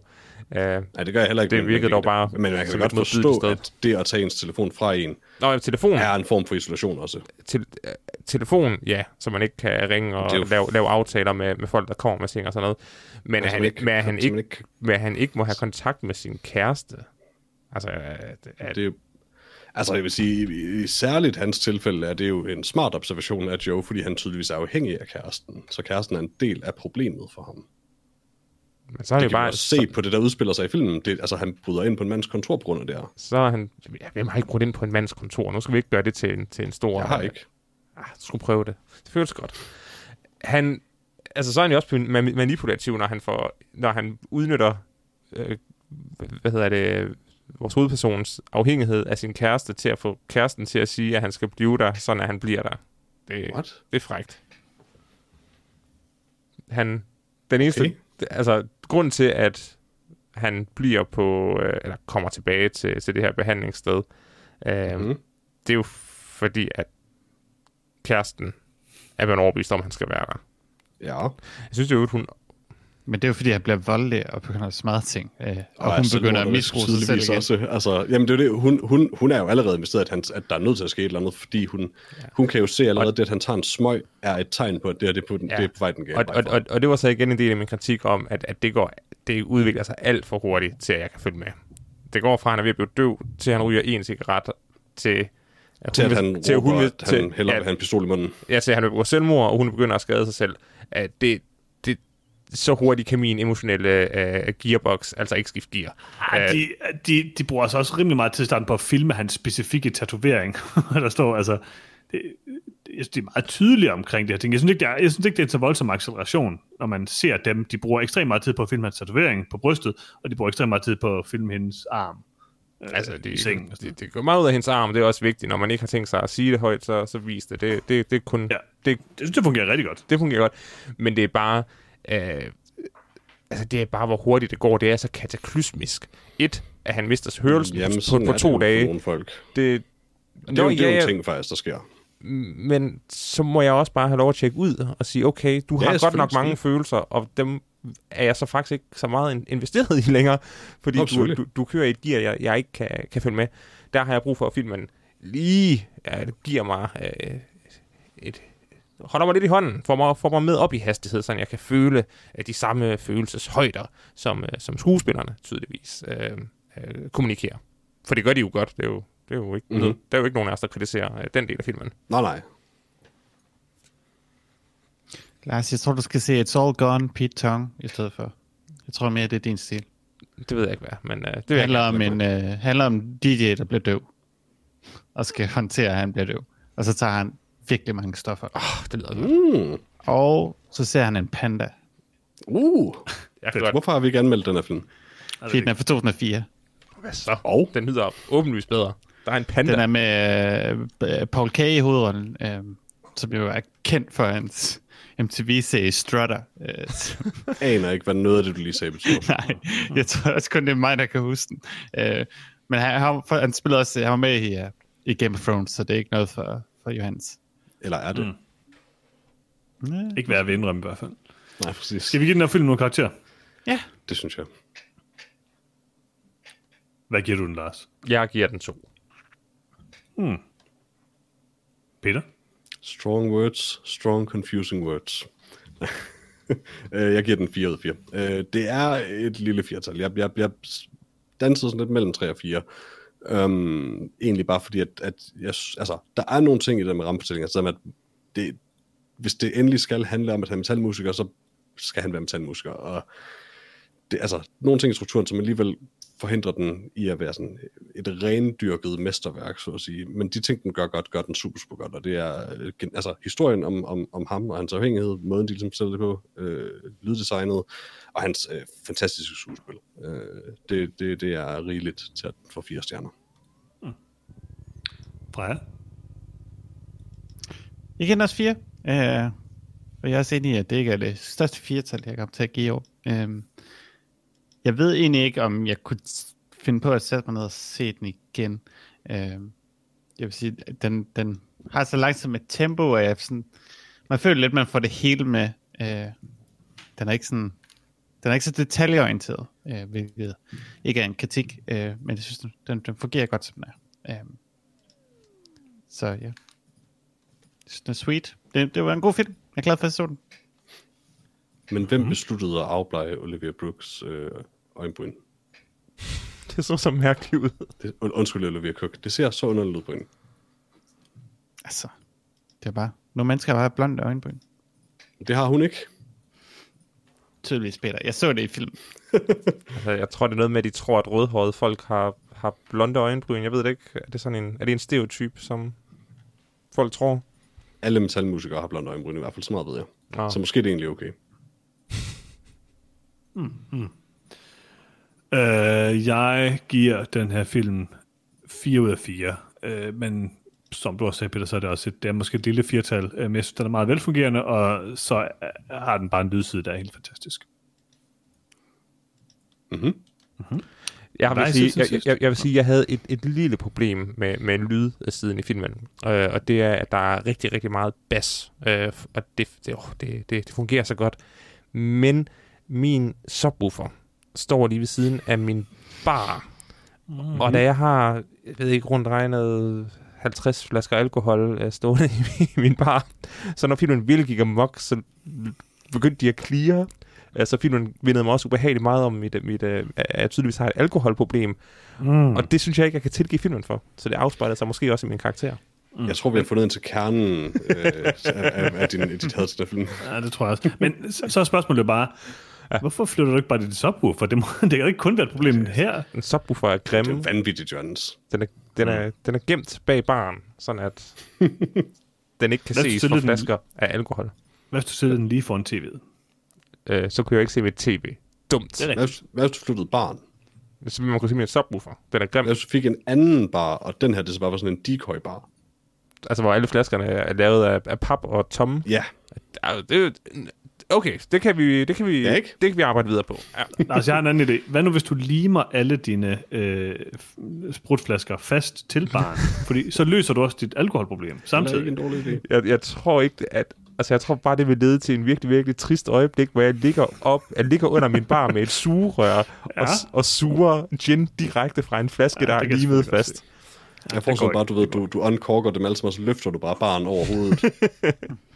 Og ligesom uh, den fantastiske scene i Konstantin, hvor han drikker sig selv ihjel. Og ja. cinematic gold. Ah, oh, man. Konstantin. Fantastisk. Hvad har I set siden sidst? Jeg, jeg har ikke set noget, desværre. Lars, du har, du, du, jeg jeg lovede, at du havde rigtig meget. Jamen, det har jeg også. Jeg, jeg har faktisk set så absurd mange ting, at øh, det gør helt ondt, og jeg har glemt det meste af det. Så Okay. Nice. øh, jeg har set en, øh, en dokumentar. Øh, jeg er på et uh, ubådskick lige for tiden, så jeg har afsøgt alt på Netflix og Amazon og HBO, der handler om ubåde, øh, og så har jeg set mm-hmm. det hele. Øh, en af tingene, jeg har set, det er en dokumentar fra 2004, der hedder Kursk, A Submarine in Troubled Waters. Uh, de fleste på vores alder kan jo nok huske øh, den russiske ubåd Kursk, der sank uh, tilbage i, uh, jeg ved ikke, 90'erne. Jeg gætter bare. Jeg tror, det er 90'erne. 2000. 2000. Ah, 2020. Langt fra 90'erne. 99. Nej, nej, nej det, det, er ikke, det er ikke noget, du kan prutte om. 72. 72. Den, den russiske kalender er også anderledes, end, ikke? Altså, Præcis. Så du så også uh, Colin Firth-film, eller hvad? Øh, nå, men øh, jeg, jeg, Nej, vidste, okay. jeg vidste godt, at ubåden er kursk sang, og, og, og, og det var jo bare noget inkompetent russisk øh, magtværk, der, der ledte til det. Men det her dokumentar laver en ret overbevisende øh, teori om, at kurs blev sunket af en øh, amerikansk ubåd, og at de så efterfølgende lavede en masse studehandler øh, for at sætte Putin ordentligt fast i Rusland, og for at amerikanerne ikke skulle tabe ansigt. Øh, og hvis det er sandt, så blev mit, øh, mit mind blown rimelig øh, voldsomt af den gamle dokumentar. Hmm. Er det noget, alle ved, at amerikanerne øh, to- torpederede selvfølgelig, øh, Kursk? Og at russerne Ja. lod, lod alle folk øh, drukne, øh, i stedet for at, for at gemme hemmeligheden om det? Jeg tror, jeg har hørt en eller anden teori om, der var et eller andet, der stod sammen, eller om, men jeg vidste ikke om... Ja, der var nemlig teorien om, at, være, at de eller havde sådan. ramt en anden amerikansk ubåd. Men denne her teori er så, at der var to amerikanske ubåde, og efter at de kom, den ene ubåd kom til at støde ind i Kursk, så valgte den anden ubåd at skyde en torpedo afsted og synke Kursk. Okay. Øh, og så selvom det, selvom det var godt vejr, og, og ubåden ikke var ret, ret øh, dybt nede, så øh, sagde russerne jo, at de ikke kunne, kunne komme ned til den, men at folk havde 11 dages ild tilbage dernede. Øh, og da englænderne og nordmændene så endelig kom derned, jamen, så et, så var det overhovedet ikke svært at komme ned til ubåden. Det var helt fint. Øh, og de sidste folk var død efter tre dage. Så lille teori om, at Putin bare lod dem tække ud for at, at undgå mediestormen. Det var så fucked. Men øh, det virkede ret overbevisende. Jeg, jeg, jeg var solgt på... Ja. Tror jeg, du må stå for egen regning på. Jeg tror, I skal se den. Øh, den, er, den, er, den er ganske hyggelig. Du kan se mm-hmm. film med Colin Firth. Hvis de ikke siger, at det skete sådan, så tror jeg ikke på det. Jeg ved ikke. Jeg stoler i hvert fald blindt på Colin Firth. Der kom en uh, kursk film for et par år siden. Nå, er den, den har jeg ikke set. Jeg har ikke tænkt over kursk siden. Ja, jeg tror, at slutningen af 90'erne. Hvad har du set fra jer? Ja, så. Con er... Mm. Um, så jeg var lige Er ude og, være på genbrug med min søster. Og så endte vi jo med at skulle spise aftensmad, så endte vi med at se Con Air, som det er. Um, det, det, jeg ved ikke, om det er et mesterværk. Det er det nok ikke. Oh, det er det. den, er, den er meget 90'er dum. Uh, hvor det sådan... Mm-hmm. den lidt sætter fokus på nogle ting, som man nok ikke havde brug for. Altså, den er ikke lige så sjov, som jeg husker, er det nok det. Der er ikke lige så meget Steve Buscemi, som øh, jeg egentlig havde håbet. Øh, der er lidt Det for er meget nogen. Nicolas Cage. Um, Det kan jeg ikke forestille mig. lidt for meget, hvor han snakker om at, at skal se sin datter. Det bliver sådan, ja, okay. Kom Mina med, tænker jeg. Det havde jeg glemt. Det var meget rart. Um, Men er Nicolas Cage helten i den her film? ja, What? Jeg havde en der med skurken. nej, det er. Det gav meget mere mening i mit hoved. Det er bare fordi, han har langt hår, du tænker det. Ja, Uh, men nej, alle det- langhårede mennesker er onde. Flot hår jo i det film. Ja, det kan det, det må man sige. Altså, Nicolas Cage, han ser, han ser godt ud i Con Air, men det, Det gør han. øh, den er, det, den minder for meget om en, øh, en øh, ma- hvad hedder han? Ham, der lavede Transformers. Michael Ja, Bay. Michael Bay. Ja, Michael Bay. Den minder meget, meget om Michael Bay-film. Mm. Er Con er ikke en Michael Bay-film? Nej, Sam West. Men Michael Bay har jo lavet en god Nicolas Cage-film, så hvorfor skulle den her ikke være god? Øh, hvad er det for en? The Rock? Nå. Ja, men det er også før Michael Bay blev sådan virkelig, virkelig dårlig. Uh, Det er selvfølgelig rigtigt. Cameron Poe er et så godt heldenavn. ja, Cameron Poe er et godt navn. Uh, og der er en rigtig god scene, hvor John Cusack han skal fortælle uh, uh, Nicolas Cage's kone, at uh, deres fly er blevet taget til fange eller sådan noget. Og så vælger han at tage datteren med ind, og, som er sådan fire år, så sidder han bare og fortæller det hele foran datteren. Og det er mest vanvittige scene. Det var sådan, okay, alt det andet, det er meget skørt, men den der beslutning, øh, om at sidde og fortælle en datter, som aldrig nogensinde har mødt sin far, at nu kommer hun ikke til at se mig alligevel, fordi de har kapret flyet, er crazy. Nice. Det lyder believable for John Cusack til gengæld. Ja, det, han er sådan lidt øh, awkward. Ja, yeah. Men nej, øh, jeg vil ikke øh, holde nogen fra at se Con Air, men... Øh, det vil også være ondt. ja. Det vil også. Altså, vi holder jo Lars for at se nogle film. Fremragende film. Øh, Nej, de er ja. dårlige. Jeg havde også glemt, øh, glemt Dave Chappelle var med. Åh, det Ved du også. hvad, øh, udover Con Air, hvad er så den største ting, Simon West har instrueret? Mm, det ved jeg ikke lige. Det er selvfølgelig Rick Astley-sangen Never Gonna Give You Up, eller videoen. Mm. Uh, Og så han har også lavet Tomb Raider. Ja, ja, men Rick Astley. Rick Astley, Never Gonna Give You Up. Ja, Ja. Øh, så er det med min tur. Jeg har set øh, dokumentarserien Q Into the Storm på HBO, som er en øh, dokumentarserie om den her øh, QAnon øh, subkultur Oh, nej. på internettet. Øhm, Den har jeg også set. Den har du også set. ja. øh, den er ekstremt detaljeret. Øh, det er en af de mest øh, detaljerede sådan, øh, øh, jeg ved ikke, man kan kalde det true crime dokumentar, eller hvad man vil kalde det. Du, øh, undersøgende journalistik dokumentar, vel sagtens. Øh, du kan virkelig dybt ned i det. Jeg synes faktisk, det er, altså det tror jeg, der er nogen, der vil have. Jeg elskede det. Øhm, det der med, at den er så detaljeorienteret, at den finder bare nogle, nogle vilde karakterer, nogle, altså, nogle, nogle, nogle inter- meget, meget, meget interessante personer, og de ting, der sker i det, er vilde, og den har sådan et, øh, et stort twist og alle mulige ting, øh, som man kan måske kommentere lidt om, hvordan de har skudt det, men altså, det, det er øh, en, øh, for mig at se, super interessant serie om et meget, meget øh, væsentligt og interessant emne. Det, er- det, det, det er jo en af de dokumentarer, der sådan øh, lidt rammer af det samme som Tickled eller Icarus, mm. hvor at en person går i gang med noget, der er grundlæggende interessant, men at der så bare sker noget udvikling, mens dokumentaren bliver lavet, øh, der gør det til sådan lidt et unikt øh, indblik i, øh, Ja. i vores samtid, fordi den kan komme nu øh, så tæt på, på hændelserne. Og så stadig være så velundersøgt, at den har været under produktion i, øh, hvad, tre eller fire år. Ja, altså, det er, øh, det er meget imponerende. Den er meget, meget, meget øh, detaljeorienteret, må man sige, og, og lang og alt muligt. Øhm, men jeg synes, det fungerer. Den var, den var spændende. Øh, var, var det seks episoder af en lille time, ja. den, øh, den ses op på? Øh, jeg øh, øh, ventede i hvert fald, øh, jeg glædede mig til øh, hver gang, der kom nye afsnit.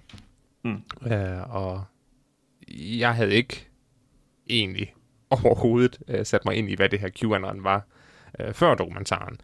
Øh, hvis bare der var noget fjollet, noget amerikanere øh, gik og sagde til hinanden. Men øh, jeg fik et øh, godt, solidt indblik, og det kan i hvert fald klart anbefales at se den, hvis man har lidt interesse i moderne politik. Helt sikkert. Yes, er der mere? Er flere, der har en mere? Jeg har. øh, ja. Okay, okay. Ja, ja. Øh, da jeg løb tør for, okay. for øh, øh, ubåde øh, dokumentar, øh, så øh, kom jeg, øh, fandt jeg over en dokumentar øh, fra 2019, der hedder Last Breath. Øh, Ja, den er fremragende. Den... Er du Lars Breath? Ja, Ja. Nej, Last Breath, øh, det er en dokumentar, der handler om en øh, eller et hold af dykkere, øh, som arbejder på bunden af Nordsøen. Øh, den måde, det fungerer på, det er, at tremandshold bliver sat ind i en tank ombord på en båd, og så bliver trykket i den tank hævet til det tryk, der er på havbunden, 100 meter nede. Og så lever de 28 dage i, det, i den her lille øh, kammer, der vel er på størrelse med en, med en campingvogn. Og, og så hver dag, så går de øh, fra kammeret ind i sådan en mini-ubåd, øh, dykkerklokke, og bliver sænket ned på bunden, og så arbejder de dernede hele dagen, og så går de op øh, og sover og spiser i den der campingvogns trykkammer. Ja. Lars, du kan, godt, du kan godt huske det for en måned siden, hvor jeg øh, talte om den her film, ikke? Nej, overhovedet Nej, ikke. det kan jeg heller ikke faktisk. Okay. Godt. Øhm, og den følger så øh, sådan et, et dykkerhold, øh, hvor at der under en storm, der er der en person, der får revet sin sikkerhedsline og ildline over, og så ellers bare efterladt alene på havbunden øh, 100 meter under Nordsøen. Det er en fabelagtig, intens øh, dokumentar, øh, hvor man virkelig øh, kan føle, hvor forfærdeligt det må være at blive efterladt øh, dernede.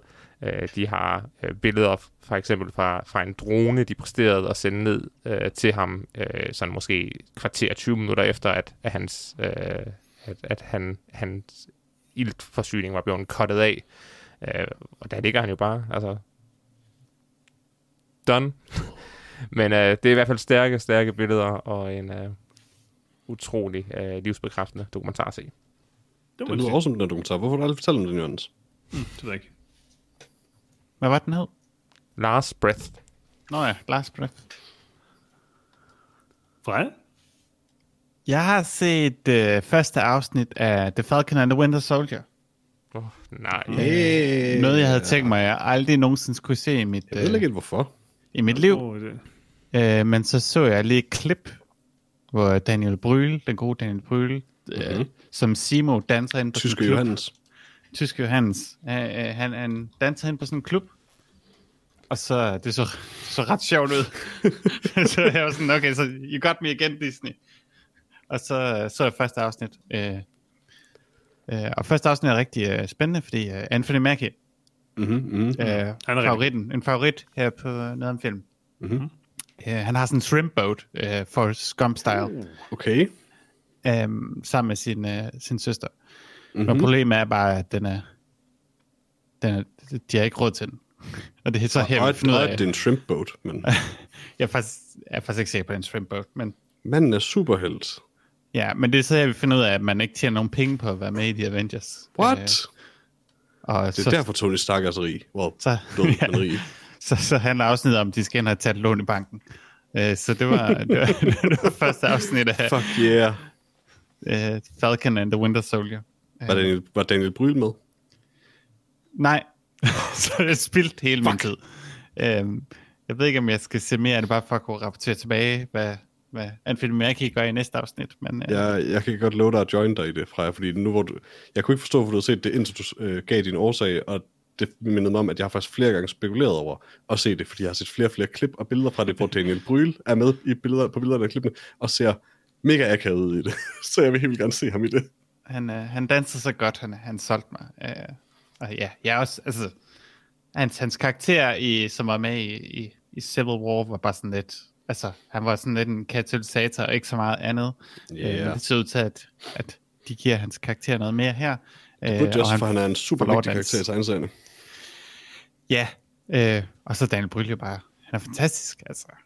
Jeg elsker ham lige siden Goodbye Lenin. Ja.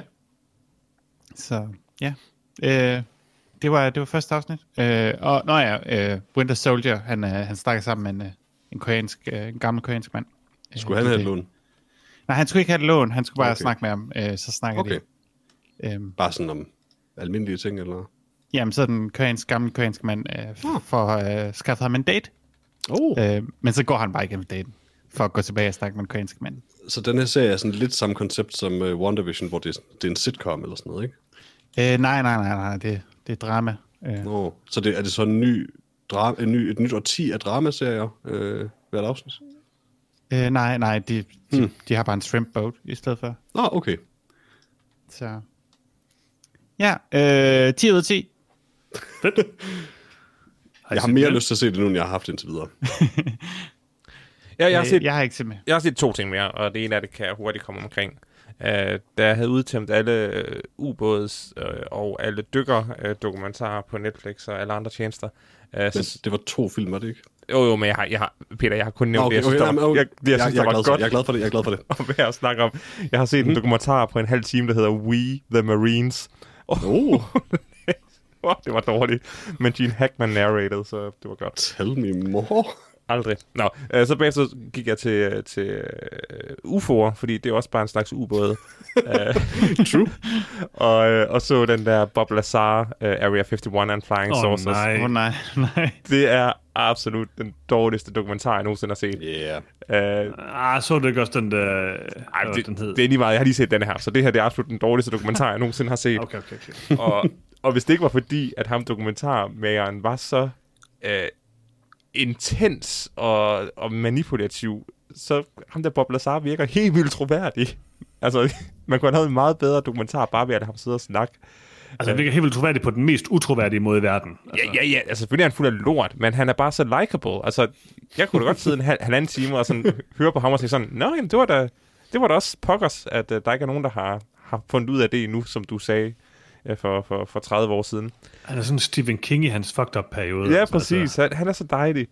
Men ham dokumentarmageren er bare... Periode af Stephen Kings fucked up periode, skal det virke. Det var han talt meget coke. Det meste Ja, er det egentlig. Ej, det er taler mig coke. ikke- det meste af det. Det, det er nok, der han tog meget, rigtig meget kokain. Okay. Han, han ligner bare sådan en 80'er Stephen King. Men ham dokumentarskaberen er så, er så meget investeret i hans projekt, at det er fuldstændig øh, øh, Så det tror jeg utroværdigt. faktisk ikke, han er. Jeg tror, at den her fyr, altså den her dokumentar, man er den dogneste instruktør i hele verden. Altså han er virkelig... Jamen, hver eneste sætning, han siger, der jager han bare sin konklusion. Så man kan bare virkelig høre på alt, hvad han siger. Han vil så gerne. hvordan han, siger. ja, hvordan han prøver at bevise det her, i stedet for at, at undersøge det. Sådan. Og der var nogle videnskabsfolk, der sagde, at det kunne ikke udelukkes. Og det er jo det klare bevis på, at det findes. Sådan, øh, har spurgt nogle uinteresserede Mhm, mm-hmm. videnskabsfolk i, om, om det kan udelukkes, at et eller andet grundstof eksisterer. Og deres svar har været sådan, nej, det kan vi ikke udelukke. Og så har han smækket røret på, og så bare stolt hoppet tilbage til sit kamera. Nå, udover det, øh, så har jeg set øh, Vin Diesel-klassikeren Bloodshot fra 2020. Uh, Endnu en film, jeg ikke måtte se, men, øh, hey, hey, men hey. jeg snød. Du ville ikke se den. Jeg prøvede at få os til at anmelde den som den eneste. Indtil jeg- jeg fandt ud af, at den, den var helt vildt dårlig, så Jeg, jeg, jeg, jeg havde... Den er helt dårlig. Den ja, nu. Det fandt jeg ud af.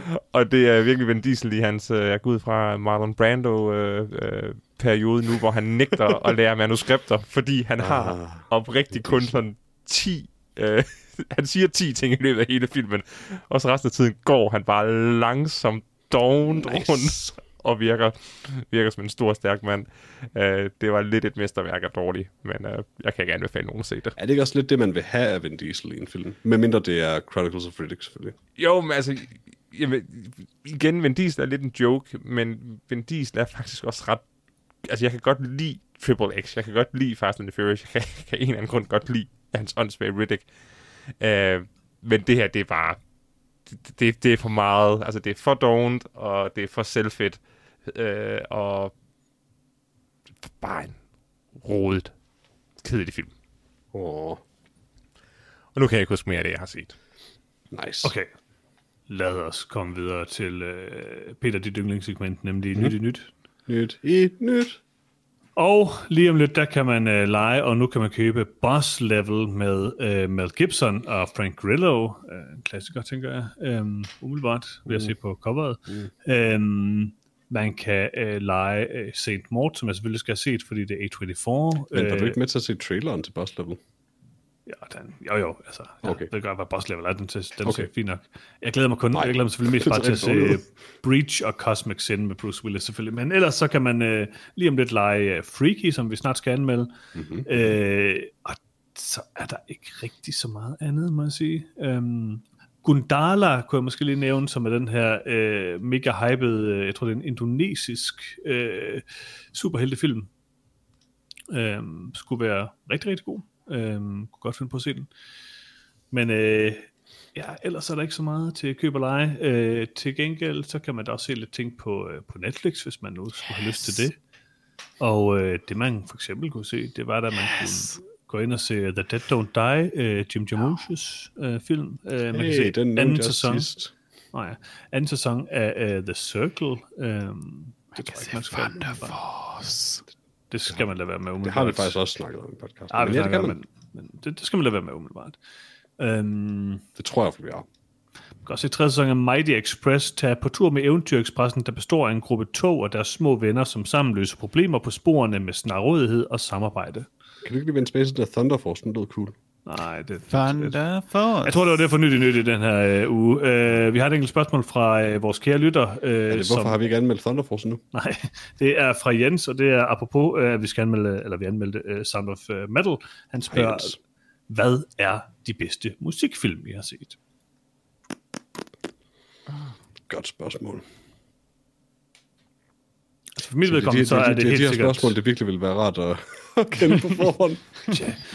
Øh, hvad hedder det? For mit vedkommende, så er det helt sikkert uh, Whiplash, en anden trummefilm. Uh, Whiplash er uh, fremragende, intens, og faktisk en af de bedste film, nogensinde har lavet. Uh, så det må blive mit, uh, mit bud. Den bedste musikfilm kommer selvfølgelig også fra det bedste filmår nogensinde, øh, 1984. Øh, det er Amadeus. Amadeus er en virkelig god film. Det har du ret i. Det, det, den vælger jeg også. Det, det er for godt et svar til, at det kan gøre andet. Godt, Peter. Tak skal du have. Måske nævne uh, It's All Gone Pete Tong igen. Ja, se. jeg hører meget godt om den. uh, fordi da den kom ud, der sådan cirka, var det 2004 eller sådan noget, der var jeg lige begyndt at høre elektronisk musik. Så den der Ibiza-film, den, den rammer faktisk mm. lidt i, i forhold til musikken også, så jeg med at høre noget af musikken derfra. Uh, så, så ja, det er den, jeg lige kom på, sådan off the top of my head. Godt svar fra jer. Men lad os se, Meget uh, spændende, lad os se den næste gang. Ja, vi overvejer det.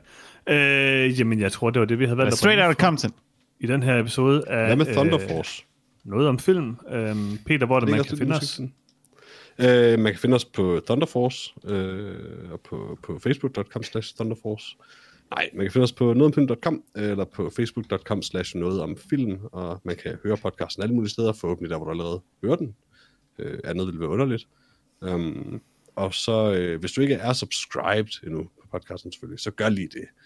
Der er sikkert en subscribe-knap et eller andet sted, der hvor du sidder og, og hører den lige nu. Så tryk lige på den, hvis du ikke allerede har gjort det. Hvis du allerede har gjort det, så lad være for så unsubscriber du nok, og det skal du ikke. Um, men udover alt det, øh, og selvfølgelig øh, gode karakterer og søde ord og sådan noget, så, øh, åh, vent, fuck, man kan skrive til os på nogetomfilm.gmail.com. Det glemte jeg, hvis man vil i kontakt med os. Um, men det aller, aller vigtigste, man kan gøre, kære lyttere, det er at dele podcasten. Fordi hvis bare én af jer deler podcasten, og det kunne være dig, Jens, hvis bare du, Jens, deler podcasten med en anden, så er der en mere, der hører noget om filmen.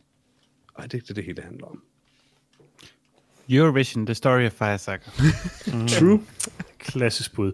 Jeg melder Øh, Thunder Force næste uge, ikke? Jo. nej. Men øh, vi finder ud af det. Vi må, vi må få fundet en film, nu hvor Lars ikke er der til at anmelde Freaky, så må vi rigtigt. den vi, nu. kan, vi kan ikke anmelde Thunder Force uden Lars. Ah, det er det, det er det. Han elsker den film så højt. Øh, vi finder ud af det. Men øh, tak for at I lyttede med, og vi høres ved igen i næste uge. Hej hej. Hej. Farvel.